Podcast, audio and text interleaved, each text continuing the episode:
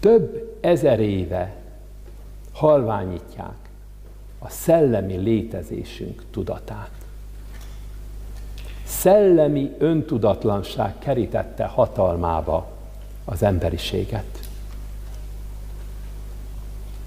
Sokkal könnyebb megkülönböztetni ma a testet a lélektől, mint a lelket a szellemtől.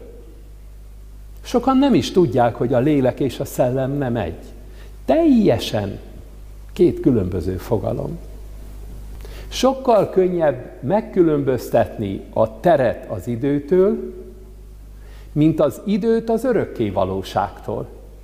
Akik meg tudják különbözteni az időt az örökké valóságtól, dimenzionális tudatában vannak a lélek és a szellem közötti különbségnek.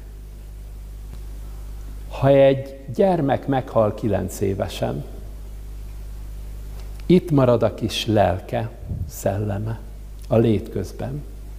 Száz év múlva is kilenc éves. Asztrális jelenség, mert ott nem telik az idő. A test, lélek, szellem hármasság megfelel a tér, idő, örökké valóság hármasságának. Nagyon-nagyon fontos, hogy a két szellemi erő között különbséget tudjunk tenni. Jó és a rossz között, szép és csúf között, valamint igaz és hamis között. Alkotó és romboló között. Egyszerű dolgok ezek. Tudnod kell, amikor te csinálsz valamit, rombolsz vagy építesz. Szép dolgot csinálsz, vagy csúnya dolgot. Jó dolgot, vagy rossz dolgot. Mindenki érzi magába.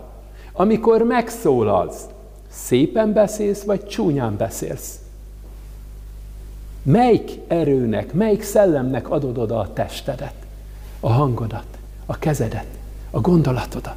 Folyamatosan szintere vagyunk a jónak és a rossznak. De mi döntünk, hogy kinek adjuk oda magunkat, hogy kit képviselünk. Töltsd meg magad a jó Istennel, hogy ne legyen hely benned a sötétségnek. Ne hagyj egy pillanatot sem, mert rögtön beléd férkőzhet a sötét. Isten szubstanciái, a jó, a szép, a boldog, a bölcs, az örökkévaló, a rend. Nincs még egy olyan erő, amely jobban marcangolná az emberi lényt, mint az istentelenség. Hangsúlyozom, az Isten tudat nem vallásosságot jelent.